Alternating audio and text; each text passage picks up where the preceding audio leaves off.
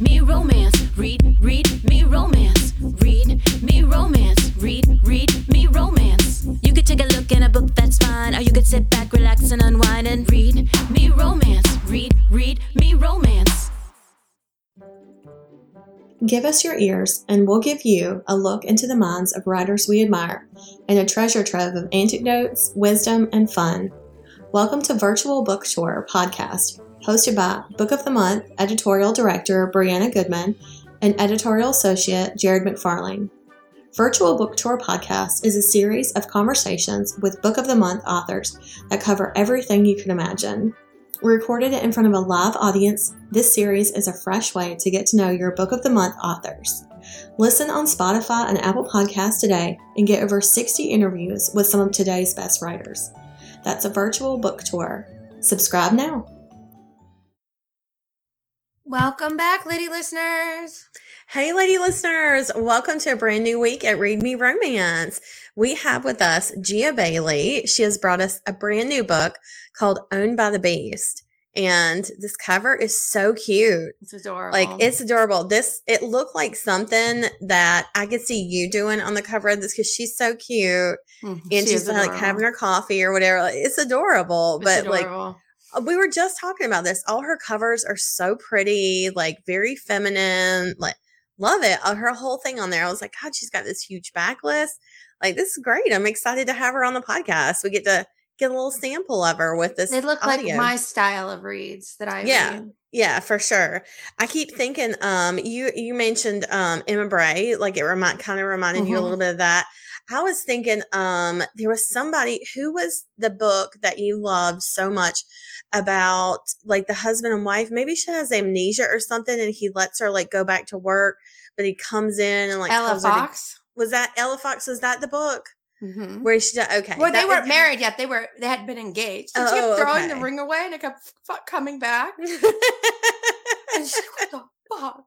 yeah, it kind of reminded me of that a little bit too. I was like, okay, like that's the vibe I'm getting from it. And even on like her Amazon page, the recommended reads with it, like the recommended authors, there was a ton of authors on there that you read. I was like, oh, this is this is great. So I'm really looking forward to it. Um, our audio right now, like well, last week, um, was Carla Doyle, and it was so dirty. Like it was dirty, like right away. I was listening to it and I started getting to the book and I was like, damn, she is nasty. So if you missed last week's, go back and check it out. and the week before was Ophelia Martinez, and I adore her books. They're so good. And Ophelia has like this great way of writing like um dirty talk where Yeah. it's just is so hot. She's got great dirty talk on her books. So that was in like I'm just loving the podcast this year. Like all the books that we've had on it have been awesome.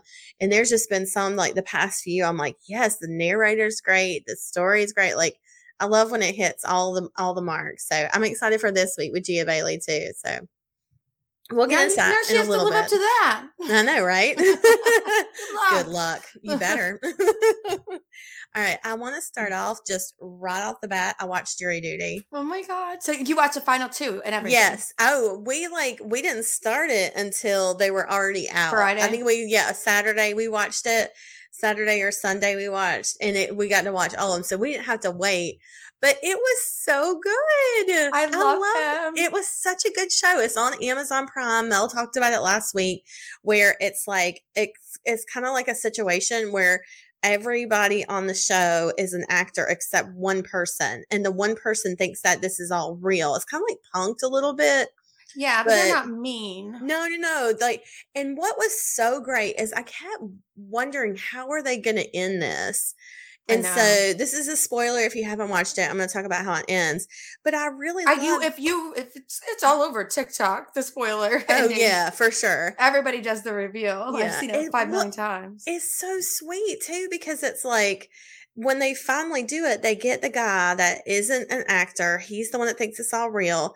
They get him up on the stand, and the judge is telling him, he was like, you know, we put we we specifically put this person there you know in this room beside you someone that was different and unusual and might scare people and instead We, you we, had we did it. compassion yeah. and yeah he ended up showing him the movie with a Yeah. bug's life I which i was like i cried i was like this is just so sweet And when he, and then so he shows this guy this movie Bugs Life because he's different and he likes his experiments. And he Uh-huh. tries this ridiculous experiments the next day and it fails. And even the next day, you catch him lean over to him and say, Mhm. You can't win them all.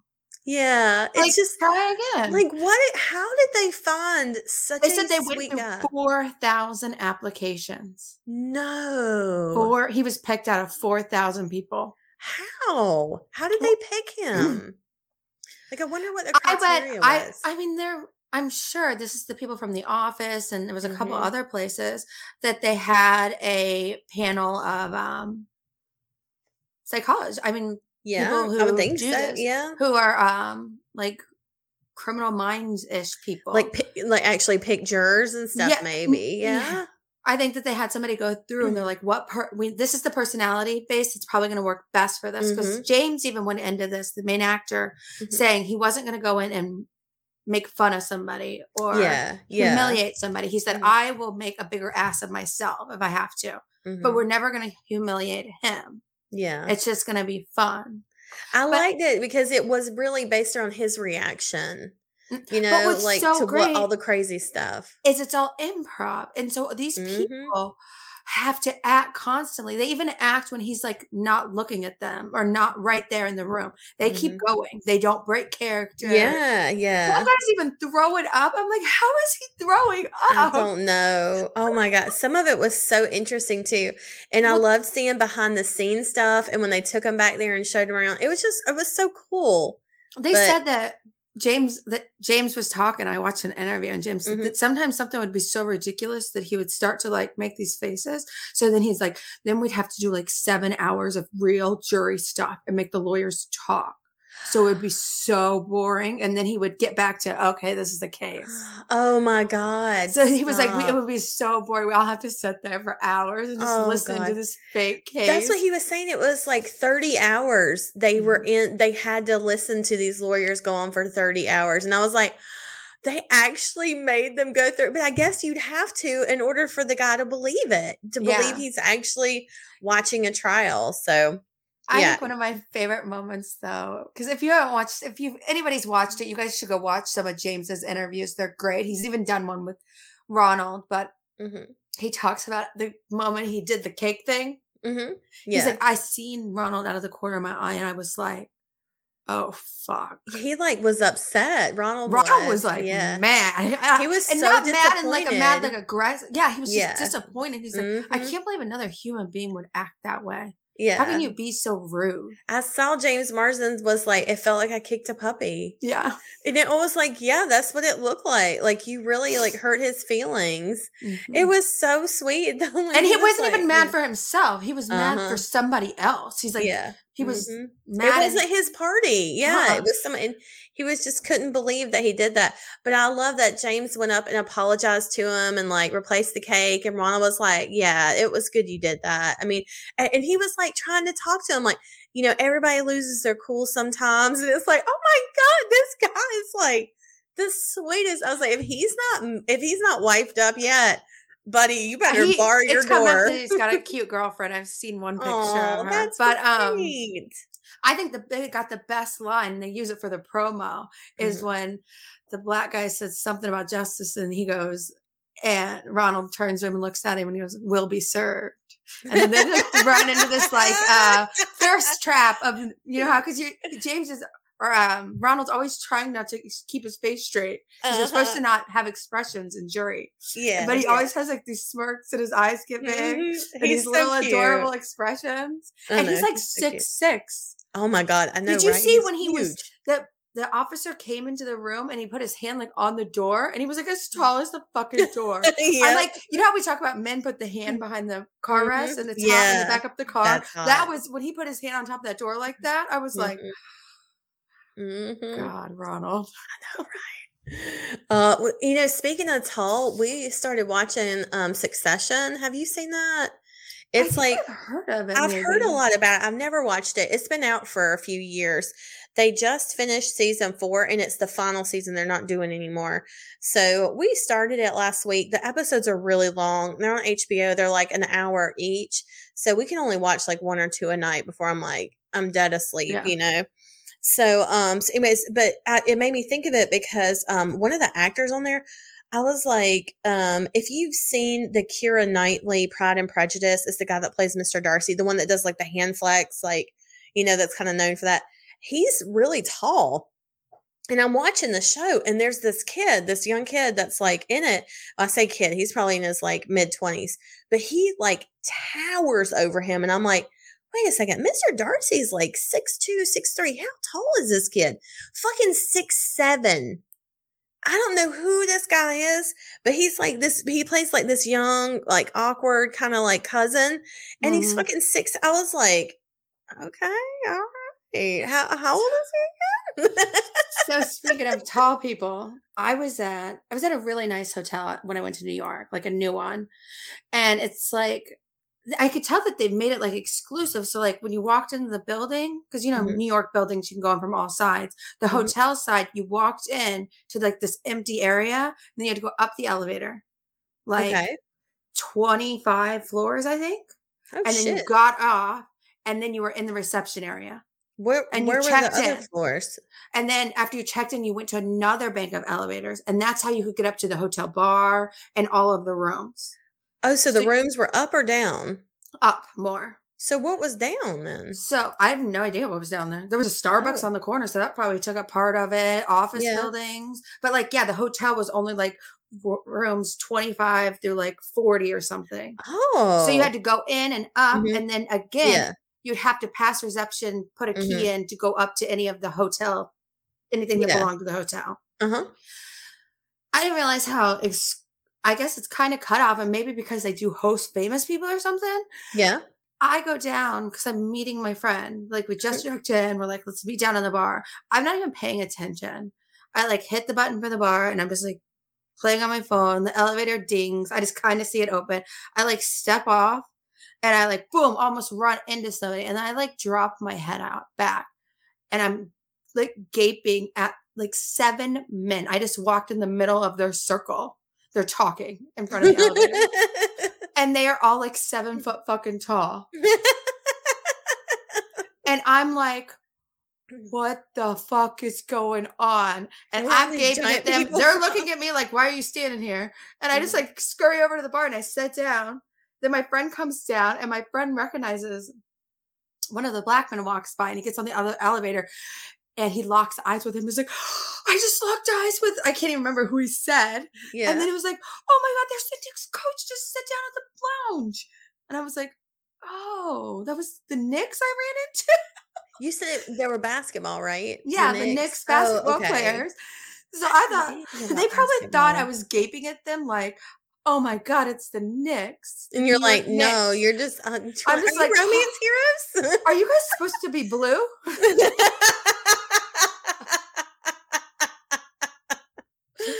That's pretty Yeah. good. I like that. That's I was like. I was like, what the hell is going on? so was the was it a bunch of them or just like a few players? I I kept seeing tall people all day and the Oh, next I few wonder. days. I just wonder, like, if the Knicks play in New York, that's weird that maybe they have to stay at a hotel or something. Maybe they were like required. There, the other team was there too. I can't remember who they played oh, because I rec- I saw one of the white guys was really cute, and I made my friend pull up the other team, and I was like! It was him. He was like, "Really?" I was like, "Yeah." Mhm. I don't know. I don't know anything about basketball. I'm. So, it just like I don't know. I don't know It- anything basketball. Nothing. No, I just was a sport I never got into. I played it for one year and I was terrible. And I was like, we're just not going to do this again. See, basketball is too fast for me. I think that's it. The scoring's too fast. and baseball are too, and hockey are too slow for me. hundred percent. Like to Yeah. score and Mhm. all of that. So I Yeah. stick with football. yeah, right in the middle. Got it. you know what though? Speaking of you being on elevators, I actually thought about you last night. It was my husband and I, we had our 14 year anniversary. And so we were super low key about it. I actually cooked dinner at home and um, we were like, let's just go to the movie theaters. That's like 0.3 miles from our house. Mhm. We're like, let's just go to the movie theater. We'll watch a movie and come back in time to put the kids to bed. We didn't even get a sitter. We're like, they'll be fine for two Yeah. hours.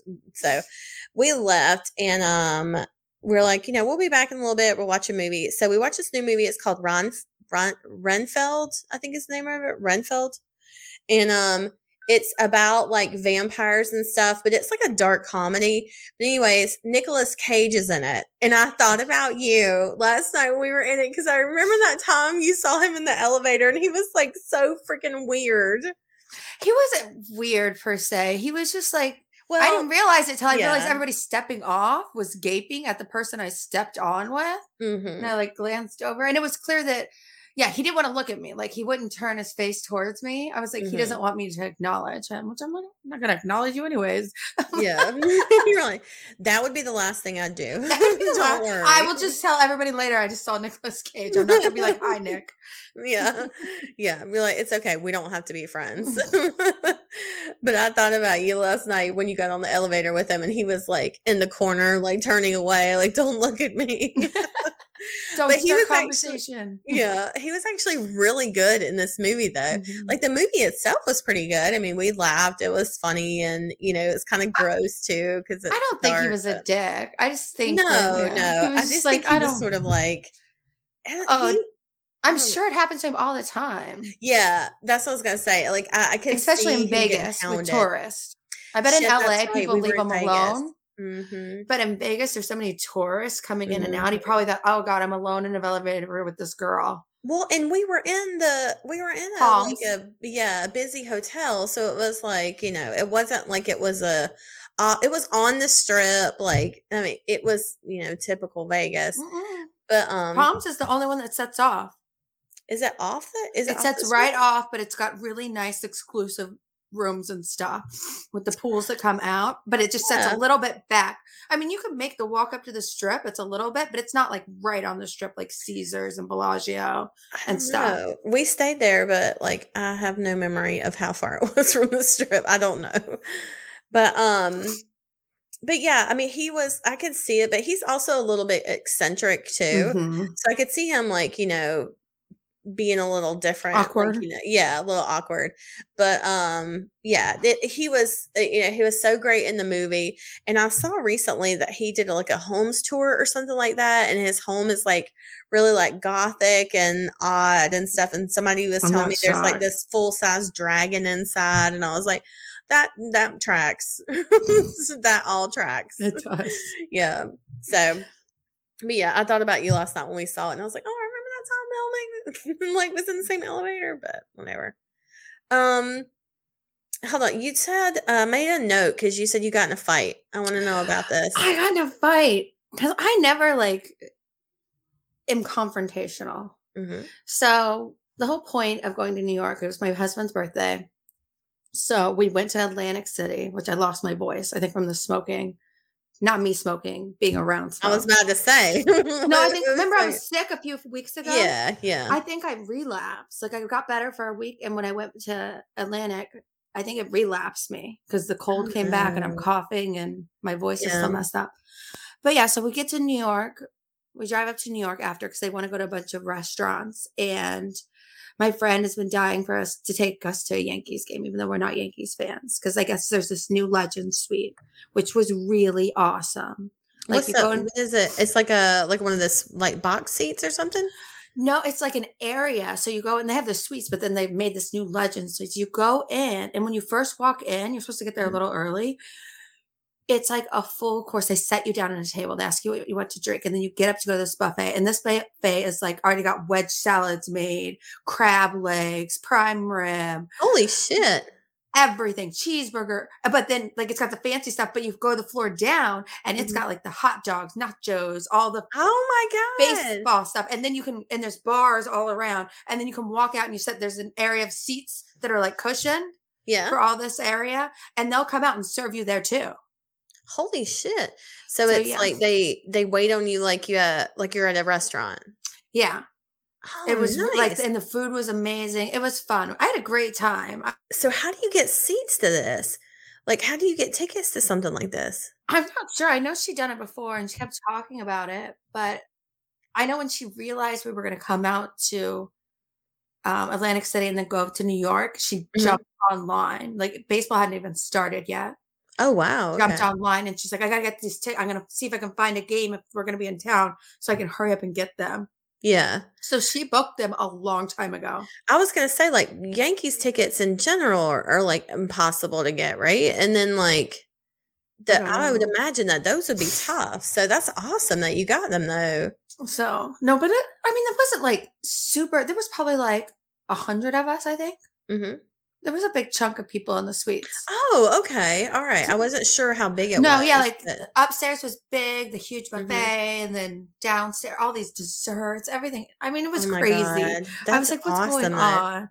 And then bars everywhere.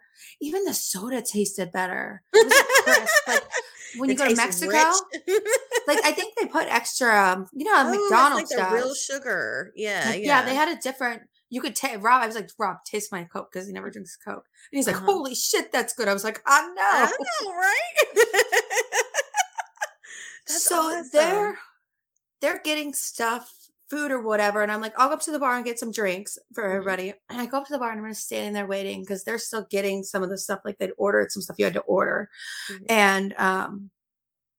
I'm talking to this lady, this black lady behind serving bars. We're just talking, chit chatting. And this guy walks up and he's like, Can you guys stop chit chatting? Or can you stop chit chatting? Because I want my drink. And I turned to him. I was like, Are you serious? He's like, Yeah, quit chit chatting. I want my fucking drink. And I said, Excuse me, sir. She may not be able to tell you this, but fuck you. You're an asshole. And then he-. I know. I Mel. was because she can't say it. I was like, she Yeah. can't say it, but I Mhm. can. Yeah, for sure. And he burst into laughter. And he goes, I'm just fucking with you. We know each other. Oh my god. I'm like, you're gonna get shot. Oh but he was like, I love that was the best reaction somebody's ever gave me. That's he gave me like a high five. He really? Oh my god. And That's I and then I I realized he was at the end of my row. And I didn't realize it till he started yelling at one of the security guards. Wait, he was on the same row as Mhm, you. Like at the very end, I was at the other oh, end. He was at the other end. Like when I went to sit down, Mm, I only noticed him because he started yelling at one of the security people, which I thought was kind of inappropriate. He had his phone here, and I Mhm. think in his hat because they were doing some kind of like stand up for a vet or something. Oh, okay. But we have he's security. We have no idea because he's got his phone in his hat and he's looking down at it Mhm. and not paying attention to the song or anything. Yeah. Something could be going on. Yeah. For yeah. all we know. And he's like, get off your fucking phone. Oh I was like, shit. and I was like, I thought he was going to get kicked out because Dan told me not to curse, and I would accidentally curse all the time. He's like, you can't, you got to be a little bit more respectful here with your words. oh my and I gosh. was like, okay. Okay, okay, okay. Okay. And he's at the end screaming, "Get off your fucking phone!" Did he and then the there? guy, the security guy, came up, and I don't know what happened, but I seen him. I went to the bathroom. He was standing at the end of the wall, and I was like, "What are you doing? Are you gonna get kicked out of here?" He's like, "No, they're not taking me nowhere." I was like, Oh shit. I died of laughter. So he didn't work there. He just like goes there all the time. I think he just goes there all the Oh, time. Okay. And all we're right. in the Legends suite, so I'm guessing maybe he probably had season tickets yeah, in the Legends. yeah. Maybe he knows. but he looked like a total normal, like my dad guy. And khakis. you said "fuck you," you're an shirt. asshole. I mean, he's talking to a woman like that. Two women are talking to each other, and she can't say anything. uh, no, uh, uh. and I'm like, "Fuck you!" But what in did she def- do? What did she, do when he said high that? five. Uh, she, was, Oh, she was shaking her head at him at first, and that's why I was like, because I was looking back and forth at first. Mhm. But I think my friend gave me encouragement because he got in a fight at Atlantis at What? um at the whatever that hotel is we stay in in The Atlantic City. Borgata. The Borgata. Okay. barely there 10 minutes. They go down, there's like this lobby area, grocery store. It's Mhm. open all the time. It's really nice. You get sandwiches and stuff. Go downstairs and some guy is standing there um getting his stuff and he's talking to this older black lady. She's he's probably like a buck 10 Yeah. and weight, like she's small. and he's like degrading her. He's like, Can you hurry up? What I bet and he and my friend was like, his tone was so calm. She's like, that's what was so weird. Is he was like, I bet you wish you had money like this, don't you? Working on minimum wage. And he pulls out this huge thing of money. Holy shit. And of course, um, Dan is standing there, her husband or boyfriend or Mhm. whatever, and he's like, What the fuck did you just say, motherfucker? Oh my god. And they were like in each other's faces. She had to get between them. And I guess the lady hit the, I guess there's panic buttons. Yeah. Hit the panic button. What? At Yeah. the casino? Holy Yeah, shit. so she hit the panic button or whatever, but they had gone up and left. But then we Mhm. ran back into her, and he- she like runs over to him and gives him a hug, and she's like, "Oh, that was my nice. guardian angel." That was so nice, though. Like of him to say something because, like, what what makes people think that they can talk to people like that? So? I think maybe having experienced that and then Mhm. being next to it like two days later, yeah, I was like, just okay. hyper aware. Of yeah, it. like I was like, you're not gonna talk to. I, she can't be mean to you, but I can. oh my god, you had an exciting trip. I did, it was weird. It was Mm. oddly weird. Like one night, even I got lost in the casino for. I sat down in a slot machine and Oh I god. I didn't even end up gambling. A girl sits down next to me and she says something, and I can't. I have music in my headphones because Mhm. casinos are loud. Yeah. I'm just by myself. My friend went up to her room. My Mhm. husband hasn't got back from his friends, and I was just kind of waiting for him, chilling, Mhm. playing Wheel of Fortune. And I leaned her. I said, "I have music in my hearing aids or whatever." And I don't know how we went from bump bump to Vanderpump Rules, What? so you were all and we both like looked at each other, and we were like, "You know all about the Vanderpump scandal?" And I was like, "Yeah." And she's like, "I'm like, you do?" She's like, "Yeah." She's like, "I don't know anybody that does." I go, "Me neither." And then we talked for like three hours. Are you serious? Yes, it was four o'clock when my husband got back, and he came and found me. He's like, "I knew you were going to be at Wheel of Fortune." That was the one, the slot machine, the Wheel of Fortune. That's mm. the one that I would pull, and I'd go because it'd go wheel up, and oh, then Oh, it'd be something, and I and I'd go fuck. it was like it would land on the wrong thing. It would go wheel up, fuck. Every single time it would mess up. But I was like, "How weird is it that mm. I made a friend for three hours?" Oh my god! Did you get her name and number? I think we followed each other on Instagram. Oh my god, I love that. So she Uh, knew all about Vanderpump, and so you talked to her for three hours about this. We just went down a Bravo hole. I love it. That's so Yeah. fun. It was weird, and that night I did not have no voice the next morning. Oh my god. So where is she from? Do you know? She was from like a little bit from there. She said her and her fiance were staying there for just a fun weekend, Oh, okay. Okay. and he was Man, sleeping already. wild. That is wild. And you were at Wheel of Fuck.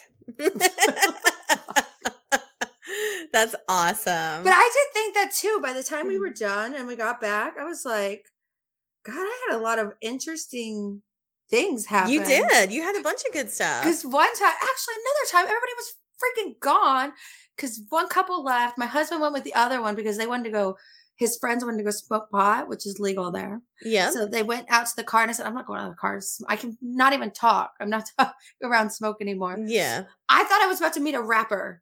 I was so excited. I'm walking down the road, the small arrow in the Mhm. casino, and I see like 15 cops coming towards me. And then there's like another 30 behind this black guy. He's got his chin up, he's got sunglasses on, and he's walking, and all these cops are around him. And I look at him like, who is this? Who was that? him, and I step aside, and then when he passes me, he's got cuffs on. Oh shit. I'd still want to know that story. And I'm like, how does a motherfucker have 60 cops around him and his sunglasses still on? And he's cuffed. right? It's a cover up. It's a cover. It's an Ocean's 12 happening. Something. Uh, Ocean's 15. it's going down. I was like, oh shit. He's cuffs. but Um, dude, he was walking through that place like a fucking baller. Like didn't have a care in the world. Like That's what I was. I was me? thinking you were going to tell me it was like a fighter or somebody. You know, like like somebody that was at a casino for a fight night. he was arrested. That's amazing. But Rob comes back and he goes, "Where are you?" I said, you see all those cop cars? Because they were like right outside." I was like, Yeah. "I'm there." He's like, "No, you're not." I was like, "I really am. I'm trying to see what's going on." Like, I'm nosy as fuck. um, Mm. I, I asked you earlier, and I didn't know if you had a chance. You were telling me um what you've been reading lately. I did want to mention I'm still listening to What the Hex. I love it. It's by Jessica Clare. It's so cozy and wonderful, and I don't want to rush it. So I only allow Yeah. myself like 30 minutes a day of listening because I don't want to. I don't want it to end. Yeah. Anyways, I when I had some free times, I, I just went down. I feel like I would say the same shit every week. Mhm. I did uh, Matilda. How do you say her last name? I can't. Matilda. Martel. Martel. I was covered up with a check. I had read like three of her books. Uh huh. I don't she think you've talked about that before, though, have you? No, she does the quarterback books. The Oh no, no, you're talking about Myra Statham, Oh, different one. let me make sure. Because one time, one time I read an author book and I got really mad. I was like, I can't believe she fucking did that. And then I reread the name on the cover and I was like, oh, that's not her. I was like, no wonder this hero was terrible. I was so mad. I was so mad. That sounds like exactly something Yeah. you do, though. That's what I just did. You know, you're right, Matilda. okay, so you've been reading Matilda Martel or Myra Statham? Matilda. Matilda Martel. So which book did you read by her? I read um one called Orphan, another called Gilded Cage. She does a lot of like um huge age gaps. Oh yeah, yeah. Okay, yep. And they're Mhm. just they were really sweet and fluffy and easy. But I kept reading them, so I would stop paying attention. So I went and I pulled up like books I'd already read yeah. to read whenever I was just hanging around because I would stop like I don't know. Like talking to everybody. I would start reading in a cab or Oh, something. yeah, While everybody's like yeah. I'd start I'll just get mm-hmm. lost in the book and not even be paying attention while everybody's like talking at the table or whatever. Yeah, well, that makes sense. That's why I remember one time, I think we're in Vegas, wasn't it? When you were in line reading Mhm. and that woman like got, Got like so pissed, got so pissed off. We were standing in line for cabs and it wasn't even like our turn yet. Like it was like the next car was going to be ours and she was behind us and she well, she started something- whispering about it first, and then she Yeah. got louder. like something about you know you need to put that book down pay attention da, da, da. And i'm like there was like five of us with you like how you no, she made an insult lost. about. She's like, "Oh, they they all must be really boring or something like that." If she's reading a book, I'm like, yeah I didn't even realize what was happening until Rita was with us. Remember? yeah mhm, And she until she was started talking shit Yeah. She snapped at her because she's from Mhm. Philly. yep yep yep So- she started talking shit and then we just So, get in yeah. the car and she's like go fuck yourself yep oh God! this is you and reading in vegas man I just when I'm on vacation, I randomly read. But Mhm. with this set of friends, I can kind of do that. They don't care. They know me. We were actually Yeah. we had to meet two new people, and my friend's husband is a lot like me. And we Mhm. were talking about how technically we were leading the pack. They were following behind us, and I was like, Yeah. "It looks like we're leading, Dan, but really we're just being introverts and just hanging out with each other and not talking and just walking far ahead. But it looks like we're socializing." And then I actually realized, I was like, Dan, do you realize we, whenever we're in groups, we always end up sitting next to each other? I think Yeah. it's because we kind of lean back and we both can be quiet next to each other. Yeah, you or we can pretend, or we can pretend to do small, ch- pretend to do Mhm. small chat if we need to. and then Mhm, just be like, da-da-da-da. Yeah, just called. it a night. He's like, yeah, he's like, just be very polite. Like you're opening doors for people. People think you're just really nice. Really, you're just avoiding them. you know that's smart actually. That's really good. oh my gosh. Um, you want to give a book update on um Alexa Riley books? We have some that are coming out soon. Um, it is a kidnapping trilogy with three brothers. So we're still in the process of like like covers and names, but be on the lookout for those soon. And I'm um, hoping I'm, I have edits back. I just need to wrap up the cover, so maybe this might be out today. But ooh, I'll okay. maybe We'll see. because this is Tuesday. It's like maybe. Okay, we'll yeah, see. we'll see. Um, I also meant to tell you, uh, I had, there's like I need to share an AR Taboo document with you. Oh God, I know. I'm excited. It's so bad. It's so bad. Oh my god, it's so bad. I can't wait for you to read it. um. Anyways, so the so be on the lookout for those soon. Um. As far as like the Read Me Romance book box, those should be coming very very soon as well. We'll have um. We're gonna try to get like um information up about it before they go live, so it's not just so last minute. So you guys have plenty of time to like see when it's coming, see what's in the box, that kind of thing excuse me hopefully it looks like it might be by the end of may i think by the time we have everything together when we can post it up Yeah. so um just be on the lookout for that too and make sure you subscribe to the newsletter because everything will be on there and um you check in with us on social media we will post everything there too I will be telling Patreons first. When That's what I was gonna- that was the other thing I wanted to talk about was the Patreon too. I'm glad you brought it up. So um we actually sent out an email this week and let um um a lot of people know about the Patreon. We hope that you see it in other places and not just um from us. But uh yeah, make sure you check out our Patreon. It's got I think there's like 64, 65 There's like, on there now. I think there's like 50 or so. I can't remember. It was There's like a lot. 60 something. Is it? There's yeah, I think it was like you just hit- 64, 65 I like- the other day. there's no like um intro stuff with us. It's just you Mhm. click on it, you see what it says in the page because you go into Patreon or whatever, Mhm. and um, you just hit play. It'll give you the book bio. I give you links if you want to do more in the series. There's Mhm. ebook free ebooks, and well, they're not free because you subscribe. Well, I with, put with ebooks your in monthly there. subscription, it includes Yeah. free ebooks and it includes being able to listen to 60 plus audiobooks for and we keep it's like- adding. yeah, I think it's like $10 a month or something like that, or whatever the tiers are. You can go on there and see which one gets you all the audiobooks. But I mean, for that price, it's just, it's so cheap to do it. So, and again, like, uh, you know, helping, um, by subscribing to the podcast, it helps us create more audiobooks. So a hundred percent of it goes back into the podcast. So if you do subscribe, we really appreciate it. Thank you Yeah, so much. I got So- excited the other day when I got to do like the first initial one. I was like, oh my god, this is like a an audiobook and a half we got. Yeah. Yeah. Like when the first initial payout came through, I was like, yay. I know, it was I, like, awesome. I counted in audiobooks. I'm like, Mm. that's one audiobook. Yep. That's another audiobook. you counted it. That's so cute. You measure in audiobooks now. Um, yeah, so if you check out the Patreon, uh, go on there, support. And like Mel said, we're going to announce there first um, information about the book box, um, what's inside, uh, where you can get it, all that good stuff. So you can check on there. Or, like I said, subscribe to our newsletter. You'll get it on there too. So I think that's all of our stuff. Um, and like I said earlier, Gia Bailey is on the podcast this week. So um, I'm going to go through and read like her book bio and her author bio, and then we'll chit chat a little bit about her stuff.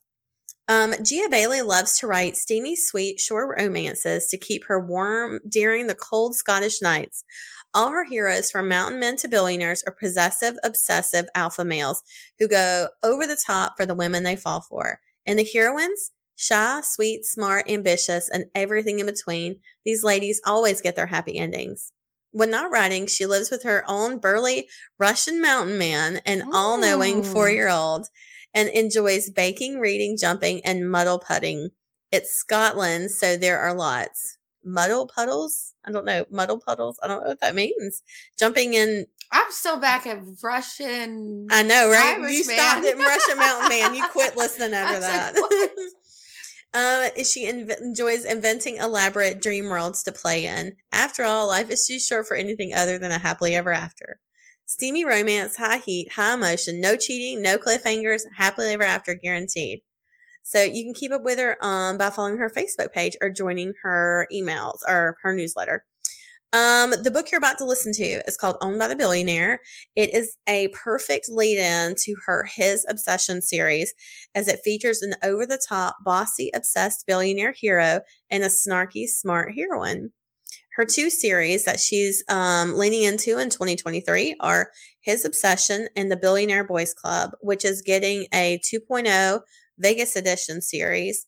All of them are insta love, spicy, obsessed heroes with serious money and power and the smart and sexy ladies who catch their eye. So, Owned by the Billionaire that you're about to listen to, I'll read you the book blurb for that. This bossy billionaire needs rid of one building. This sassy librarian isn't going down without a fight. Oh my god, I'm in. I know. I was like, did she get this? For, The building is a you? library. Mel, is this you? Luke, it was supposed to be a simple acquisition, but the current librarian is making it anything but. It only takes one meeting to help me realize that the building isn't what I want anymore. It's her. Ruby, I'm sick of high handed, bossy men telling me what to do.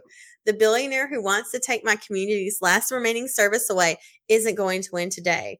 And if he wants my library, he'll have to go through me, a prospect that seems more and more appealing by the moment. I know. I was about to say. mm. Oh, he'll have to go through me. Yeah. How about you go through me and then pull out and then do it again? Oh god, That's that's so bad. I Wonderful. love it. I love it. All right. Well, we're gonna go into I guess the whole book. I keep wanting Yeah. to say the first installment, but No, that's not the it. whole We're book. giving you the whole thing, so let's do it. We'll see you guys on the other side. This is Owned by the Billionaire by Gia Bailey. Narrated by Stephanie Kay. 1. Ruby. The silk rope felt soft against her wrists, but just tight enough to restrain her. She tested the limits to her freedom as Jax leaned down to study her, his eyes drinking up her excitement. I shifted in my thin office chair, my skin feeling tight and two sizes too small for a moment. The paltry fan turning in the corner did little to cool the hot flash I could feel working through me. Excuse me? A small voice spoke from beyond the desk, and I reluctantly set my book down and glanced over the partition. A scowling teen stood with her arms crossed and foot tapping. Yes? I asked, pushing aside my lustful thoughts and focusing on my job. I really had to stop reading hot romance at work. The printer isn't working again, and I've got to print out my homework. The teen, Kaylee, spoke again. I sighed and pushed back from my desk, rounding it and heading toward the printer in the same route I made at least 100 times a day, almost half of which were for the damn printer. Did you check the paper tray? I asked Kaylee, who rolled her eyes dramatically. We both stood before it and stared at the offending machine. At least 20 years ago, it might have been generously described as a relic.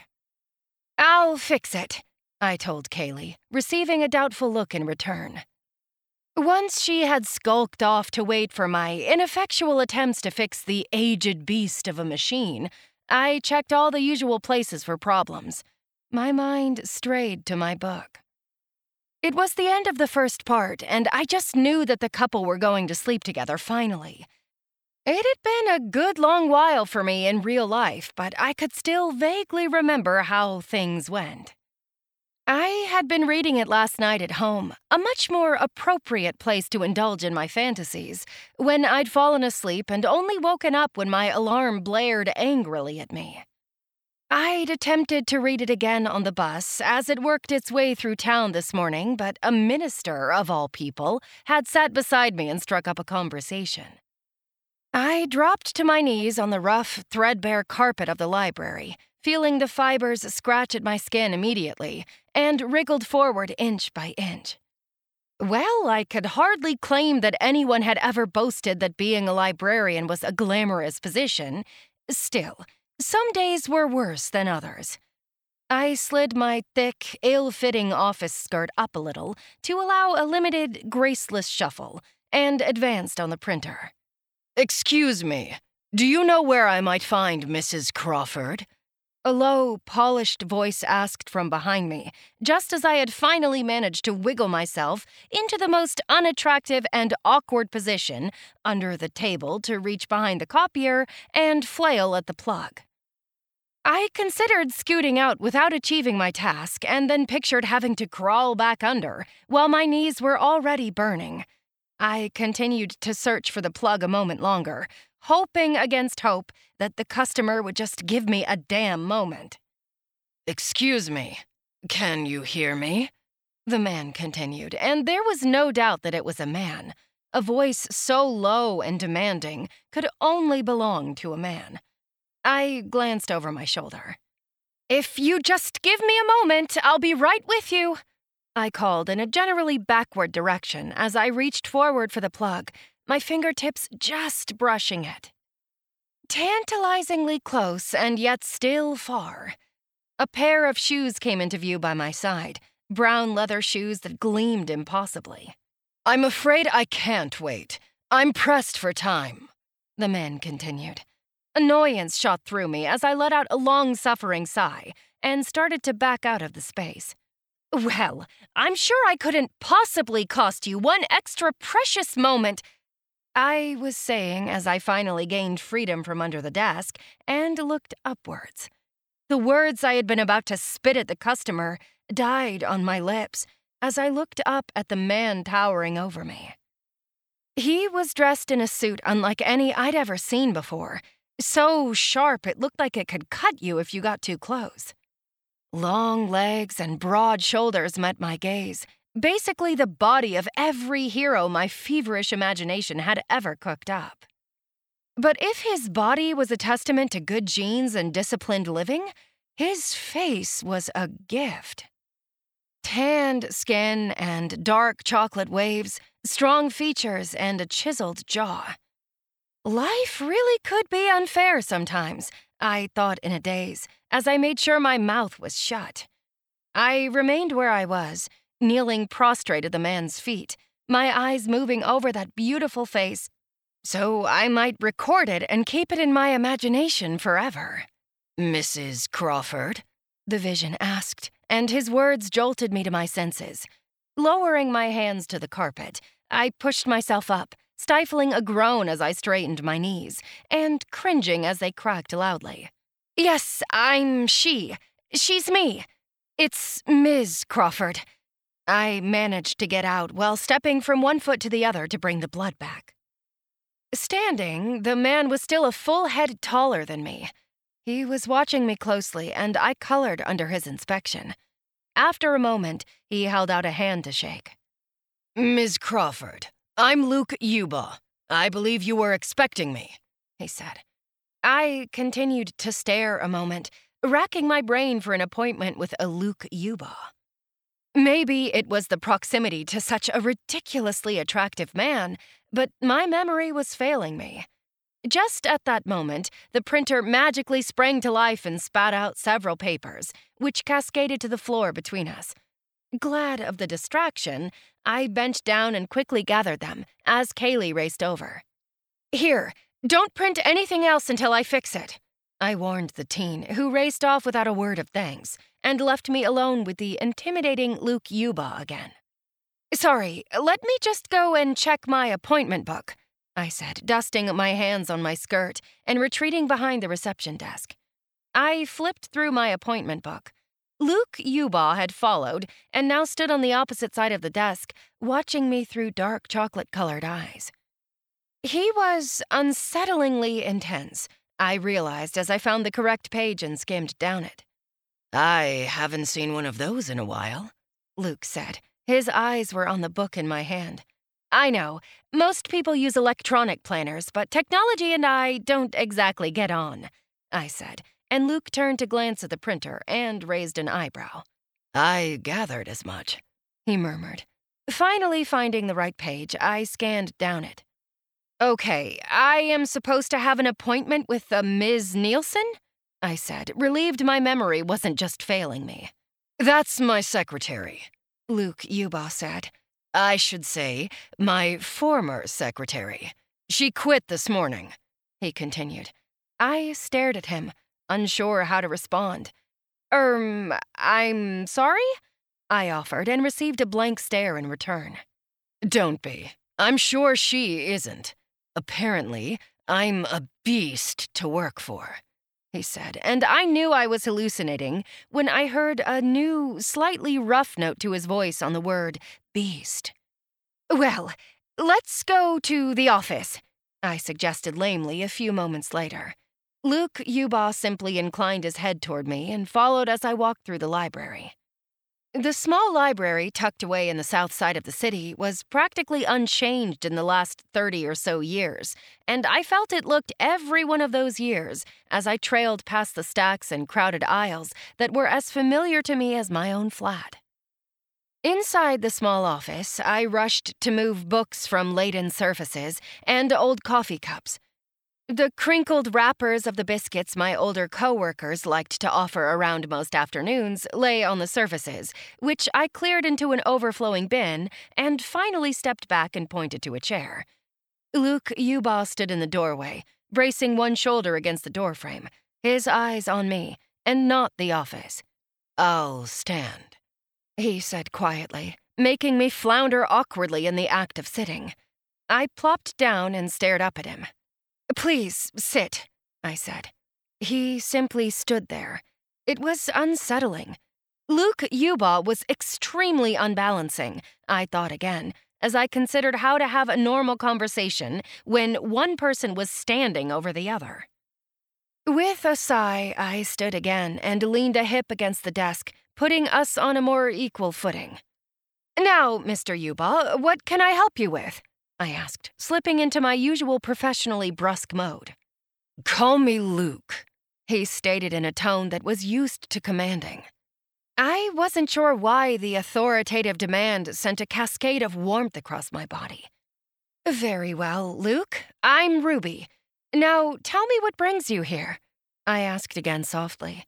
His full mouth quirked up at one side at my words.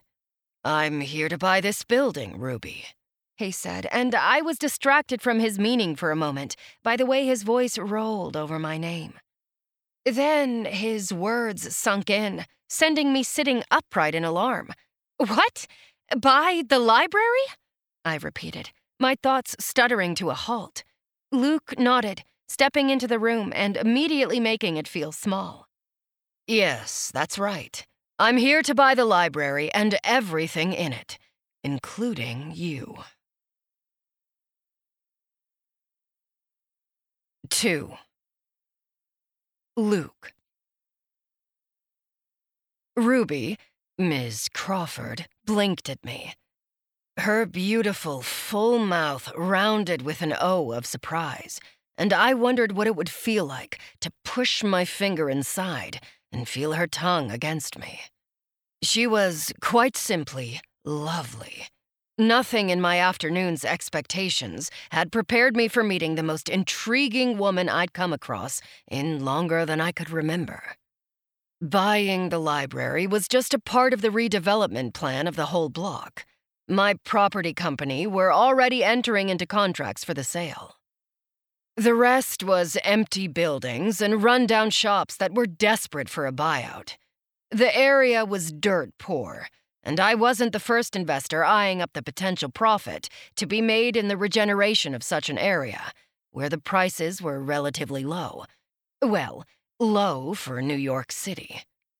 But that damn library was a sticking point. It was privately owned, strangely enough. Bought off the city 50 years ago when they'd tried to shut it down. The rich benefactor had left a trust for its running, and so it had struggled on.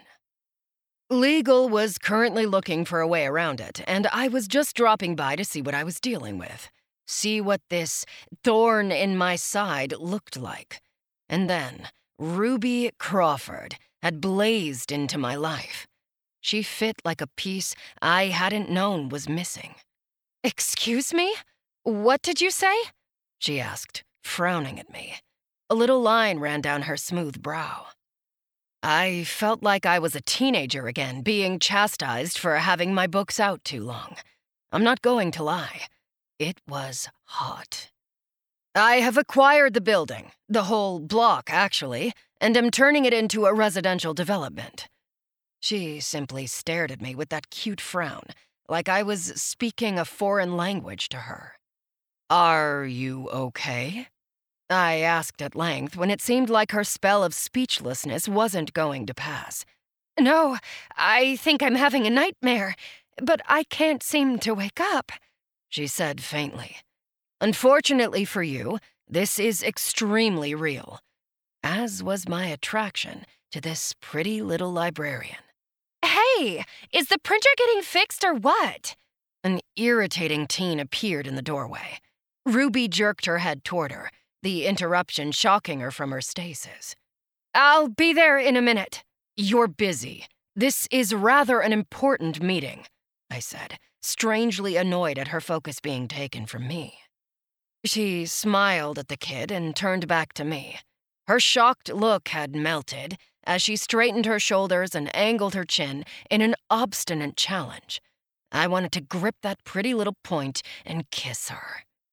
Mr. Yuba, you might think this is an important meeting, but I rather think it's a waste of time. The library is held in a trust, and don't think you aren't the first money hungry billionaire who thought he could override that special accommodation and tear it down. You aren't, and you won't be the last either, she said, her voice rising as she stepped closer to me, tempting me to grab her with every small step. Sexy librarian with prim and proper clothes hiding a beautiful curvy body? Check. Fiery attitude and hellcat temper? Double check. Ms. Crawford was really ticking all my boxes. I'm afraid I will be, seeing as when I start something, I always finish it. Well, I suppose this will be a learning experience for you, she said smartly folding her arms and giving me a sugar sweet smile. I'm sorry, Ruby, was it? I started, deciding to take a different tack. Miss Crawford, she corrected immediately. Miss Crawford, forgive me for delivering such bad news so abruptly. Of course, it is always upsetting to know you have to find a new position. However, I happen to personally know the head of HR over at. I'm not interested in your name dropping or implication that you could get me a better job if I just shut my mouth and meekly go along with your Scrooge type plans. Scrooge type plans? Yeah, you know the man. Rich, mean, and like to put innocent children out of their only warm, safe refuge. If you need to borrow the book, I suggest you try 18th century literature, stack three, she snapped. I didn't quite know what to say to that, but I couldn't help a slow grin spread over my mouth. I had to admit, Ruby, Ms. Crawford, was turning out to be a very entertaining woman. Gorgeous, sweet, and smart to boot. What wasn't to like? Thanks for the tip, but I usually just get my books online. I said with a smirk. She narrowed her eyes at me.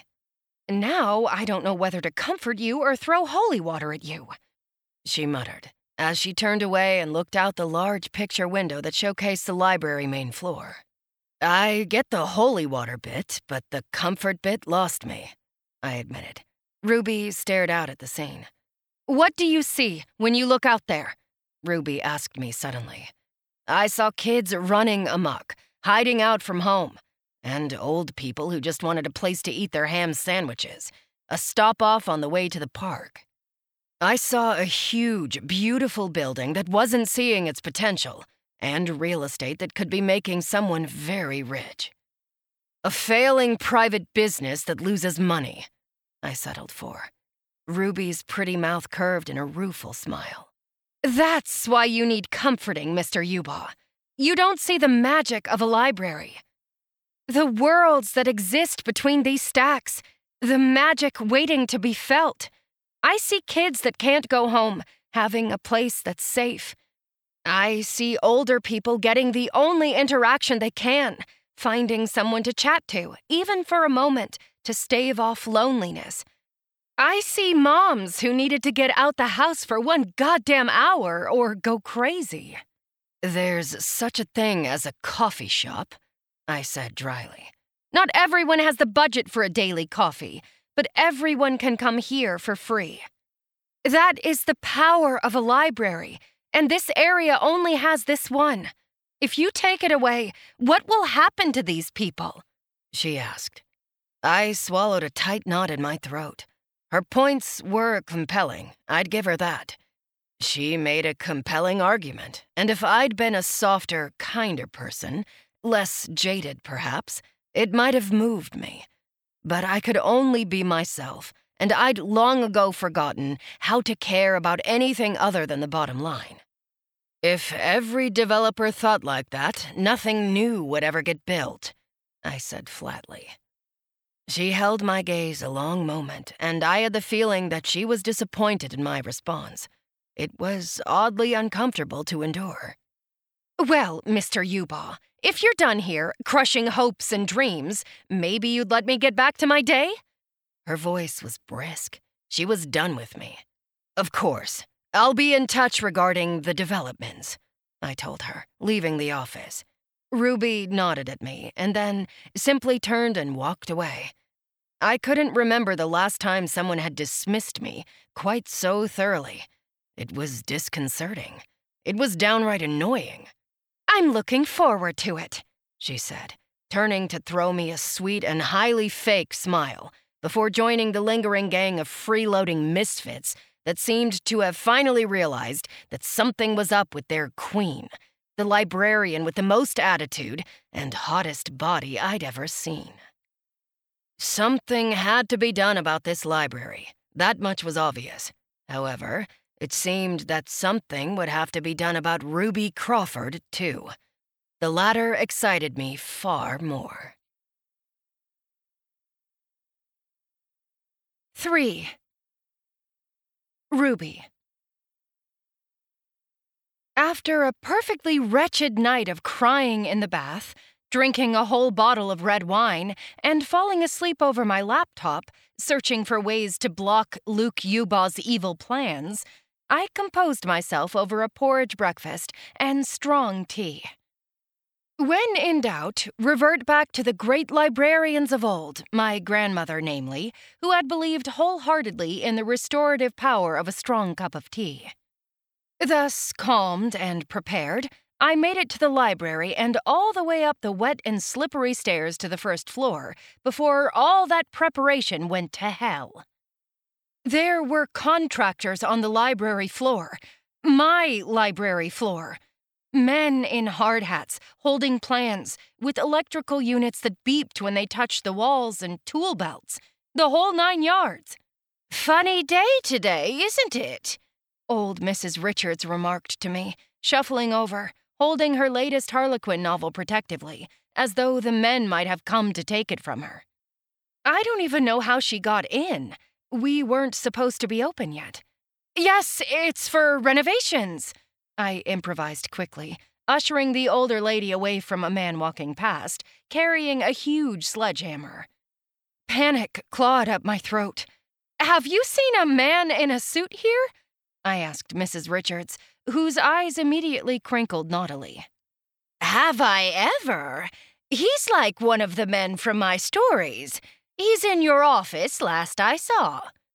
I was off in the direction of my office before I could stop myself. I hurled through the door and saw Luke Yuba in all his bossy, hateful, devastatingly sexy glory. What do you think you're doing? I demanded. Luke straightened up, looking away from the set of blueprints that were spread over my desk. Ah, Miss Crawford. Good to see you. I wasn't aware you kept part time hours, he said. I folded my arms over my chest to stop myself from flipping him off. It's 7:30 in the morning, I ground out. Yes, and one of your patrons was waiting at the door when I got there. Not great service, if you ask me. Luke said, and his smirk was so infuriating, I wanted to tear someone's hair out. His, preferably. I don't know who you think you are, I started, stepping closer to him. God, he even smelled good. He was looking down at me with a dark, indulgent look, and I had the sudden impression he was finding the whole thing amusing. It was enough to make my fragile patience snap the new owner of this building. But you can't just come in here and destroy everything I've worked so hard to build. I won't let you! I almost shouted. I felt my breasts brush against his jacket and suddenly realized how very close we were standing. Very close indeed. I had stepped up to him, and he had reciprocated, it seemed. Now we were toe to toe, and the proximity was making me oddly breathless. Fuck. You're stunning when you're angry. Did you know that, Ruby? Absolutely ravishing, he murmured. His surprising words froze me, sent my heart rate even higher than I'd thought possible. Heat flushed over my skin, and I felt a confusing, writhing sort of desperate, greedy desire spring to life inside me like a rag doused in gasoline touching a match. I'd like to bend you over that desk and fuck you right here. I'd like to do that more than I'd like to tear down this safety hazard of a building, Luke murmured. What? I asked numbly. My tongue felt thick in my throat. My breath felt like an unpleasant rasp moving in and out of my lungs. His hands came up to my waist, and I realized I had swayed. The sudden rush of blood to other parts of my body had made me dizzy. You heard me, sweetheart, Luke muttered. His voice was deep and guttural. It made my nipples harden as though they had been rubbed with ice. I. I don't understand, I settled for. Words were too much to manage at this point. More than holding myself upright and staring up at Luke Yuba's face was too much to manage at the moment. I'd short circuited, blown a fuse. I needed rebooting, and I had no idea how to do it. As though he had heard my thoughts, Luke's stubbled mouth curved into a wicked grin. Let me explain it to you another way, he murmured and leaned down and kissed me. I jerked with surprise, but his hands held me tightly. His lips moved over mine with sinful slowness carefully sweeping me away, stealing my breath, begging for entry into my mouth. It was every kiss I'd read about at home in bed, lonely and unsatisfied. It was every book boyfriend crush times a thousand. He paused, breaking the pleasure for a moment. Tell me to stop, and I will. He muttered thickly, but I was already reaching for a suit jacket and bringing his face back to mine. I hadn't waited so long to have a perfect, hotter than hell kiss just to do it for a second. I wanted minutes of this perfect feeling. I wanted hours. He growled with a sense of victory that only turned me on more as I opened my lips and he swept inside. He kissed me thoroughly, sliding his wet tongue against mine in a carnal, suggestive movement that made me wet and needy. I wanted to feel that tongue in other places. I wanted to ride that tongue. His hands slid into my hair and bent my head back further to accommodate his height. He towered over me, dominated me, and yet I felt safe and precious. Fuck, how is this even better than I imagined? He murmured, finally pulling back just as I was about to start rubbing myself up and down against him, like a cat at tea time. Imagined? I did plenty imagining last night, sweetheart. You, this desk, and making you moan my name. Did you imagine anything about me? He pressed, and the loss of his kiss let reality filter back through the haze of my lust. I nodded, desperately trying to collect my scattered thoughts. Yes, I imagined you'd lose interest in this building and go away forever. Or, failing that, have an accident. I murmured. Luke stepped back and let out a bark of laughter. He looked almost comically surprised by the sound for a moment. Ruby Crawford, you're one in a million, he mused, rubbing a thumb down my cheek before I turned my face away. I was back to myself, albeit with wet panties and a scorching memory. What are you doing here?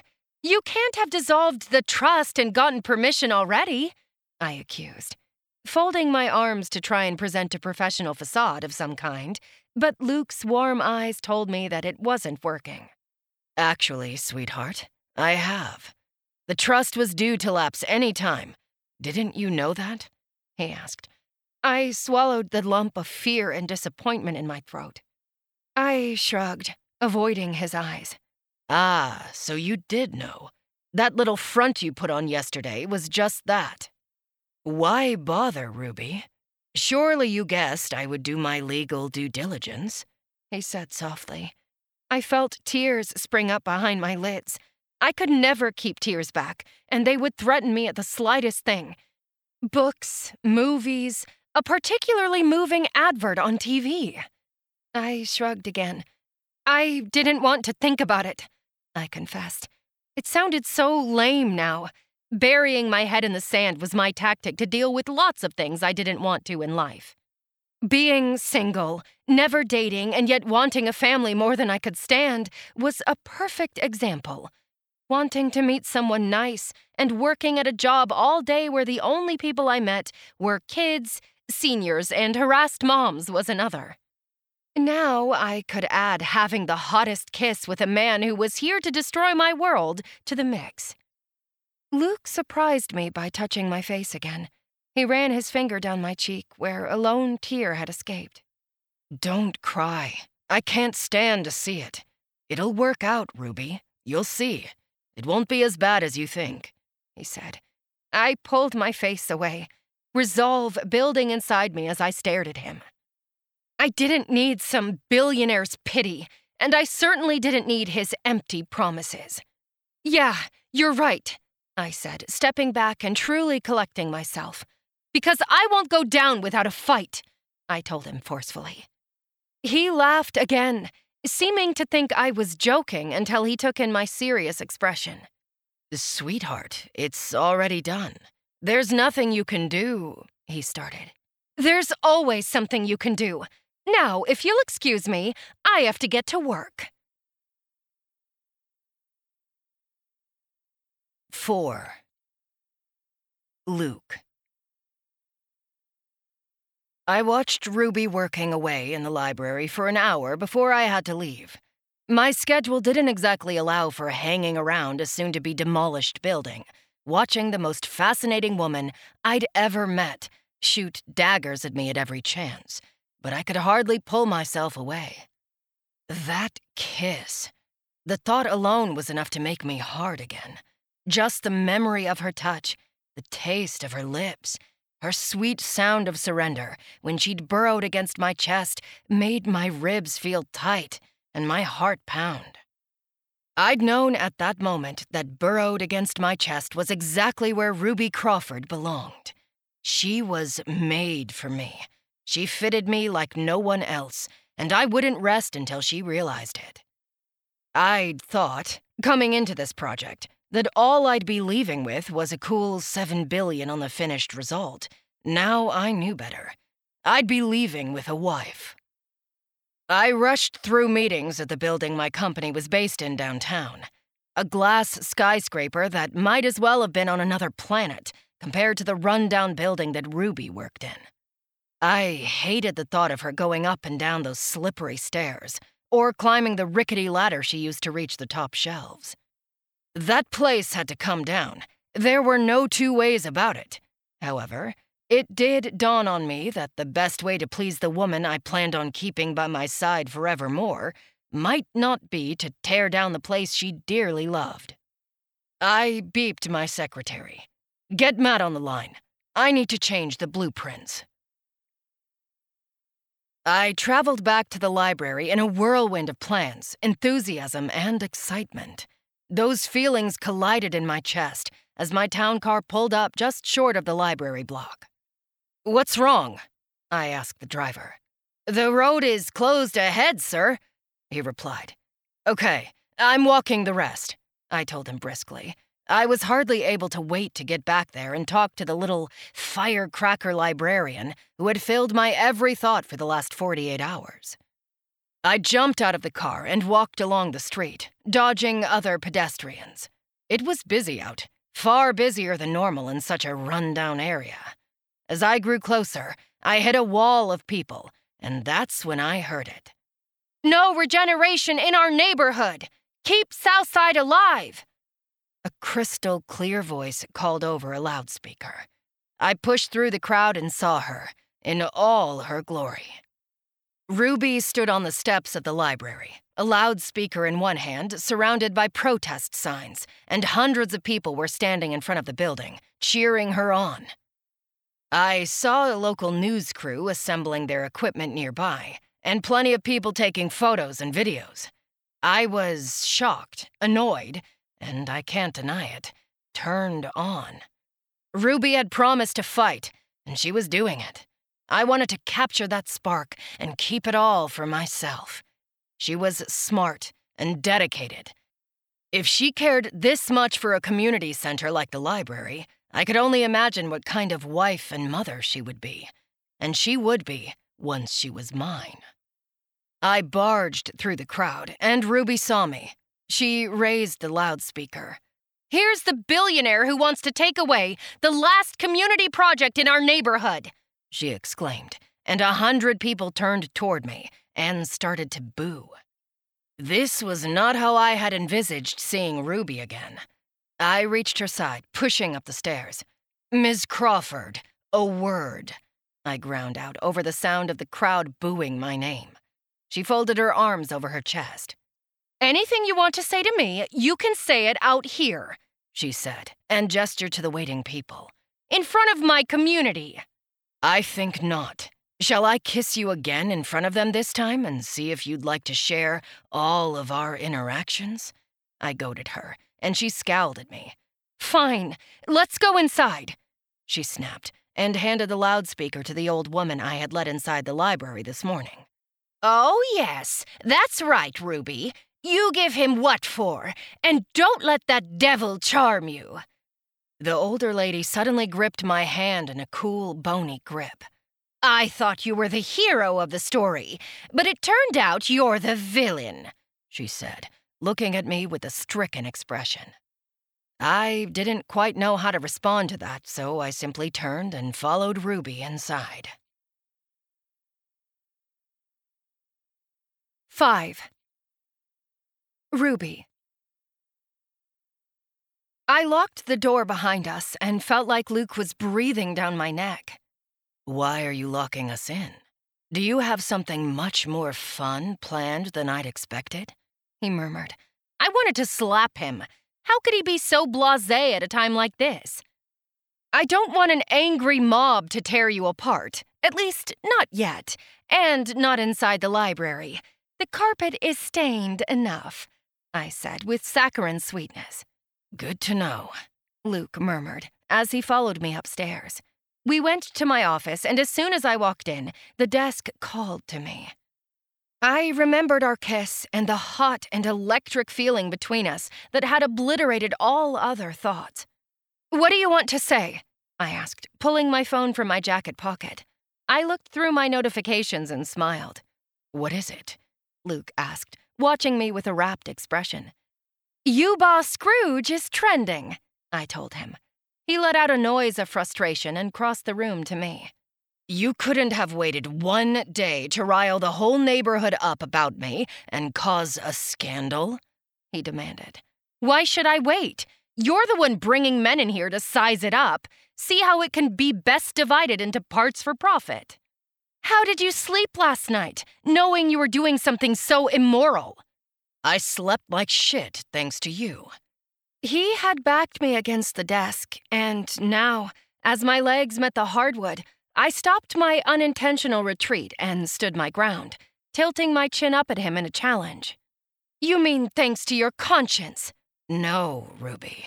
Delicious, maddening, beautiful Ruby. I mean, I slept like shit because of you and your smart mouth and this knockout body that I just wanted to get my hands on. His words thrilled me. I couldn't deny I felt it too. All the frustration and need I heard in his tone, I felt it mirrored inside me. He pushed against me, pressing me into the table. I felt his heart on long and thick, laying up his stomach and digging into mine. My mind blanked at the feel. It had been an extremely long time since I'd felt a dick clothed or otherwise. I mean, a real one, and not one of the rubber variety that I housed in my bedside table at home. The feeling made my mouth dry and pussy clench.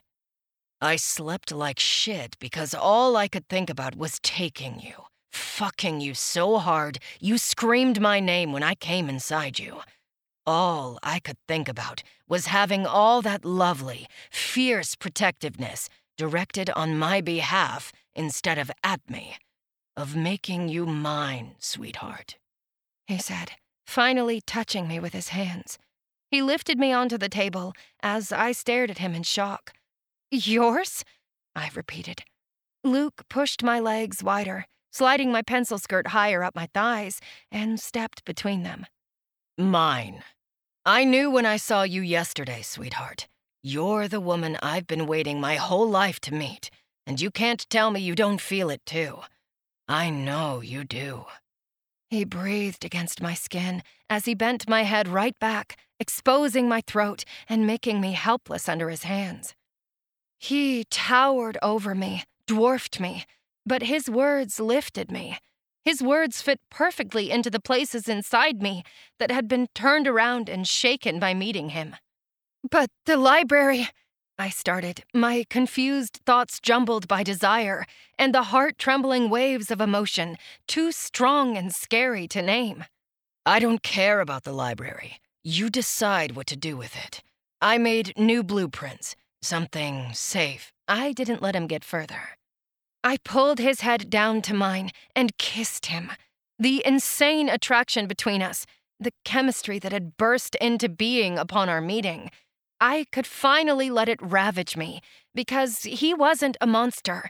He wasn't just a cold blooded Wall Street shark who would stop at nothing or care about no one except money.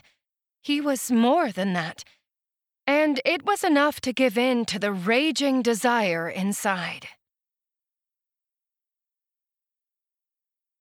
6. Luke.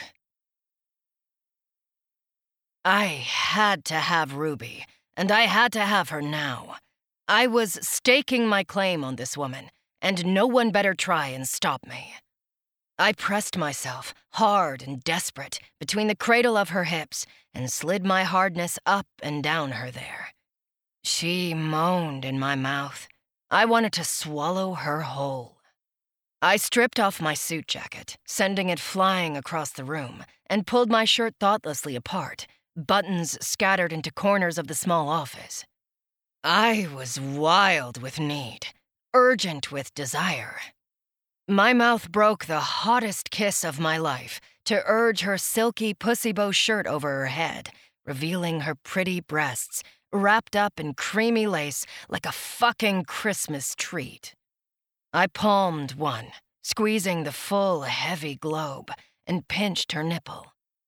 Ruby arched her back, pressing her breasts forward into my hands, begging to be touched and worshipped, and I was more than happy to oblige. These tits. These are mine now, sweetheart. I ground out as I pulled the cups down just enough for her puffy nipples to escape and I leaned down and latched my mouth around one juicy bud. She cried out, her fingers tangling in my hair. She pulled at it, directing my head, and I loved every moment of it. My bossy, strict little librarian was going to purr for me. I moved to the other one, lathing with my tongue, biting and rolling the hard nipple between my teeth until my sweet girl was rocking her hips and panting. Delicious, I pronounced as I leaned up and recaptured her mouth. My hands went to her skirt and pushed it up to bunch at her waist. She was wearing a lacy scrap of panties. I found out I was capable of becoming even harder, something that had seemed impossible only a moment ago. My, my. What are these sexy little panties doing at work? Under that prissy skirt, you were hiding this little treat. I muttered as I stroked my fingers over the damp material. Do you always wear these naughty, pretty little things? I asked her, my fingers sliding around the side of the elastic and touching her trembling skin for the first time. I stroked through her curls and felt her folds, already so wet and desperate. She shook her head, biting a full, swollen bottom lip, with a wicked glint to her eyes. Did you think of me when you put them on? I demanded, taking my fingers from her pussy and slowly and deliberately tasting them, licking her juices off my fingers. She nodded again. Maybe you thought about me coming back here and finding you bent over the card catalog, helpless, or maybe unjamming the printer again. I'd help you by pressing myself up against you, I continued, as I stuck my fingers back down the front of her panties and started to circle her clit. I pushed her legs wider, spreading her out on the desk, all the while rubbing at her clit. As she started to move up and down against my hand, her head falling back and her elbows scattering pens and books on the desk. You'd ask me to please fuck you and fill you up, and I'd slide your skirt up, push your panties aside, and sink home. Ruby tensed, her whole body clenching hard as she came. Wetness coated my fingers, getting her ready for me, and she moaned and gasped her way through it. As I eased her down from her high, I was caught by the look on her face the one of sheer abandon and pleasure. I wanted to see it every day for forever. It was my new favorite thing. My hand went to the front of my pants, and I unzipped my cock, working the sharp zipper carefully over the turgid flesh. I'd never been so hard before. I'd never been so turned on. I'm on the pill, Ruby said quickly as I let my trousers fall to my ankles, and she reached down to tug my boxers down too. My cock slapped up against my belly. Ruby's eyes widened. Well, Mr. Yuba, I suppose I can see why you're so cocky now, she teased, making me smile. Her words were destroying me. She wanted me bare inside her, the thought was going to ensure that this lasted a whole lot less time than I wanted. But it didn't matter. It was only the first time. The first fuck of the rest of our lives. The first day of the rest of our lives. Together. I brought my dick to her pussy and started to push inside. It was a tight fit. Extremely tight. Her cunt gripped me as though it was trying to push me out. Her body was just as argumentative as Ruby herself. I pushed in deeper, fighting those lithe muscles, as Ruby grabbed my bare ass with her hands and squeezed, impaling herself on me. Fuck, it's too tight, I muttered against her shoulder. Yeah, it's been a good few years. She sighed dreamily. Years? Why are you on the pill? I wondered aloud, trying to take the focus off my dick and the indescribable pleasure building in my balls. Optimism? Ruby said, making me laugh. All pretense at cool collapsed as I kissed her and grinned. You're one in a million, Ruby Crawford. You're all right yourself, she breathed as I slid out and then back in one long, smooth plunge. Her hands scrabbled for purchase on the edge of the desk, as I started to fuck in and out of her harder. Good to know, sweetheart. Now I'm going to make you scream so hard, everyone knows that this pussy is mine only from now on. I'm going to fuck you so well, you can't even think of being with another man again. I promised, a vicious feeling of possession filling me as I looked down at Ruby, spread below me on the desk. She was my woman Mine. It might be too late for that already, she admitted. Hell yeah, it is. I agreed and started to fuck her in earnest.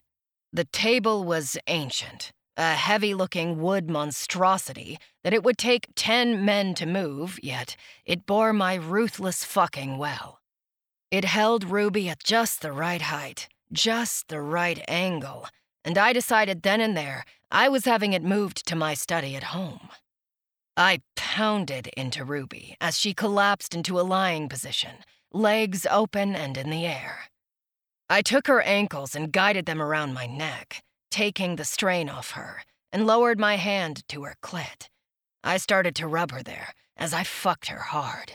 Luke, I'm going to come, she said, looking up at me with an almost fearful expression. I could understand it. I didn't quite know what to expect from the blinding orgasm I felt building inside me. I had no idea how to handle the pleasure of fucking Ruby and the pleasure of knowing that she was mine and I was claiming her at the same time. That we wouldn't be parted from now on. I groaned as I felt her muscles start to tense. Luke, I'm coming! I'm coming! She sobbed, her chest rising and falling and face creasing into euphoric pleasure. Come, sweetheart. I'm here. I'm here with you, I said with a growl as my balls drew up and I started to spurt inside her. I leaned down and kissed her, pushed as far inside her as I could get, while her tight pussy milked my cock of every single drop of cum. She was trembling, spasms of pleasure seizing her body, and I could even admit my knees felt weak. I leaned against the desk, careful to keep my weight off her, and let out a long, endless sigh of contentment. Silence surged softly in the aftermath of the gasps and groans and heavy breathing. What now? Ruby asked. I wondered if she meant between us or with the library. It didn't matter anyway. They were one and the same. Ruby was mine, and my calling was to make her happy. Everything else was background noise. We go and tell everyone the happy news, I said, my voice hoarse and worn as I kissed her forehead and pushed myself up. Pulling gently out of her on a rush of cum, I helped Ruby sit and felt a twinge of lust at the sight of her skirt bunched around her waist, her breasts well sucked and pink, hair tousled, and a contented look on her face.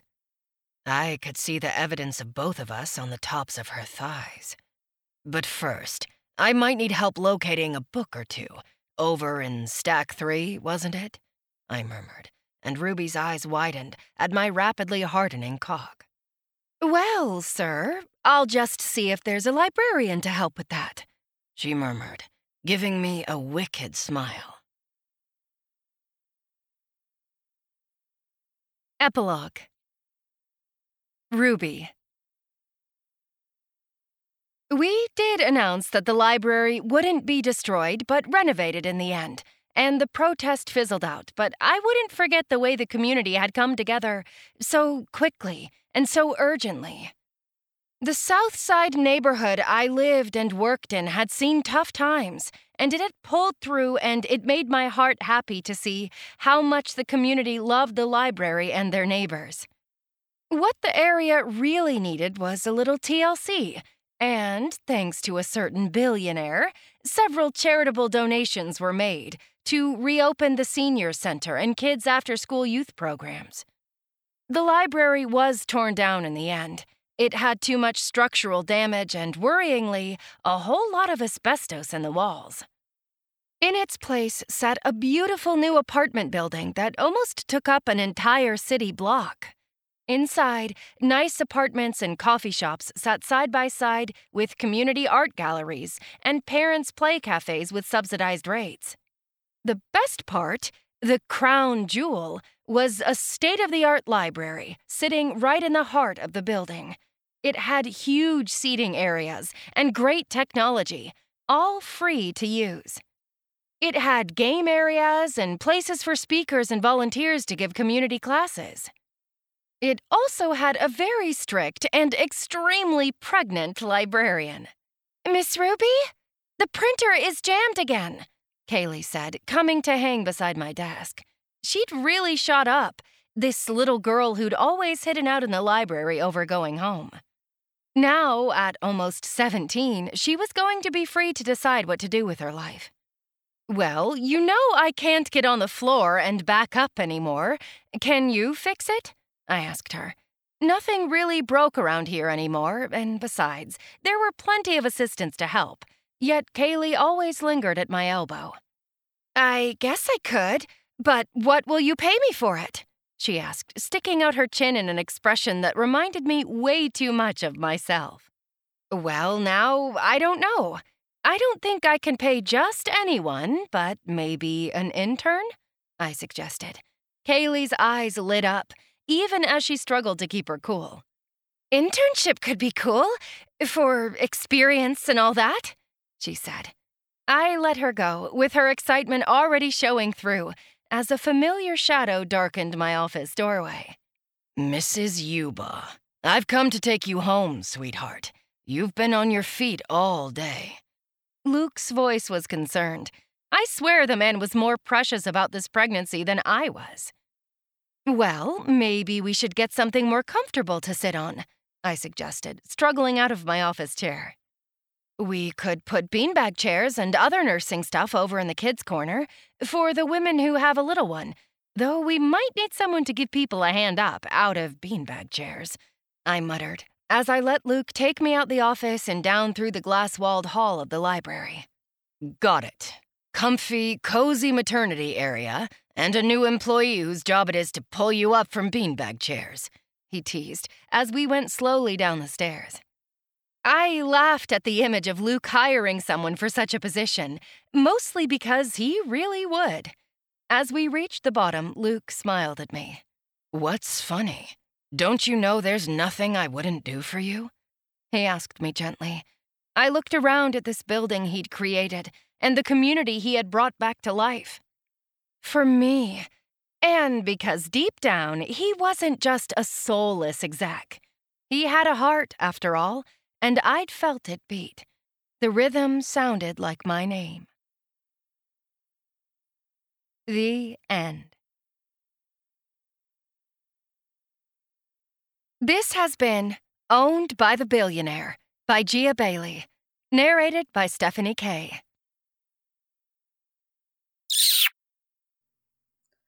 Welcome, welcome back. Hello, and the end. Thank you so much, Gia Bailey, for bringing us this awesome book, Owned by the Billionaire. I can't wait, like, to listen to it, I like, because we recorded it beforehand. I'm so excited to listen. so, thank you so much. Um, come back anytime. Bring us all the books. This is great. But Everything will be in the show notes for you guys. Yes, Wow. everything we talked about is all in the show notes, like giveaway information, more books from Gia Bailey, everything you want to know down in the show notes.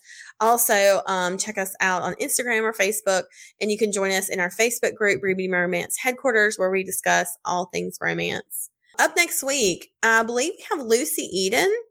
So Nice. be on the lookout for that. so that'll be nice exciting. lineup. I know, I know. So we have Lucy Eden and then we're off for a week. We have like a random break in between just to catch up on stuff and admin stuff. Being on vacation is nice, but it's not really like we come back from vacation and it's like we still have to catch up on work. Yeah. So this is sort of like an in between work from home situation. so eh, because yeah, we did so we went on vacation at mm-hmm. like different times, like three days apart. Oh my God. Seriously. It didn't was hit. like three weeks of just no. Oh, I looked at my calendar for my word count and it was like three weeks of zero words. I I was was like, like, oh, this is bad. Like, fuck April, right? I know. so, yeah. So after that, we have Honey Phillips, then Leslie Pike. Then we've got um Laura Kinsley, Kim Lorraine. Oh my god, we I like I'm looking at everybody that's turned their stuff in. Lacey Thorne. Everybody's been so Oh, I love good about Lacey it. Yeah, I know. I'm so excited. Like she turned her stuff in early too. We're actually booked out through the end of the year. Like we don't have anything open until February of next year now. So Nice. it's kind of exciting that we had so many people that were excited about it and it's just awesome. I love this podcast. I love it. So yay. Right. Tell them what to do. Fuck your day up. Make today your bitch. Don't be a dick. Bye, guys. Bye. Read me romance, read, read me romance, read me romance, read, read me romance. You could take a look in a book, that's fine, or you could sit back, relax, and unwind and read me romance, read, read me romance.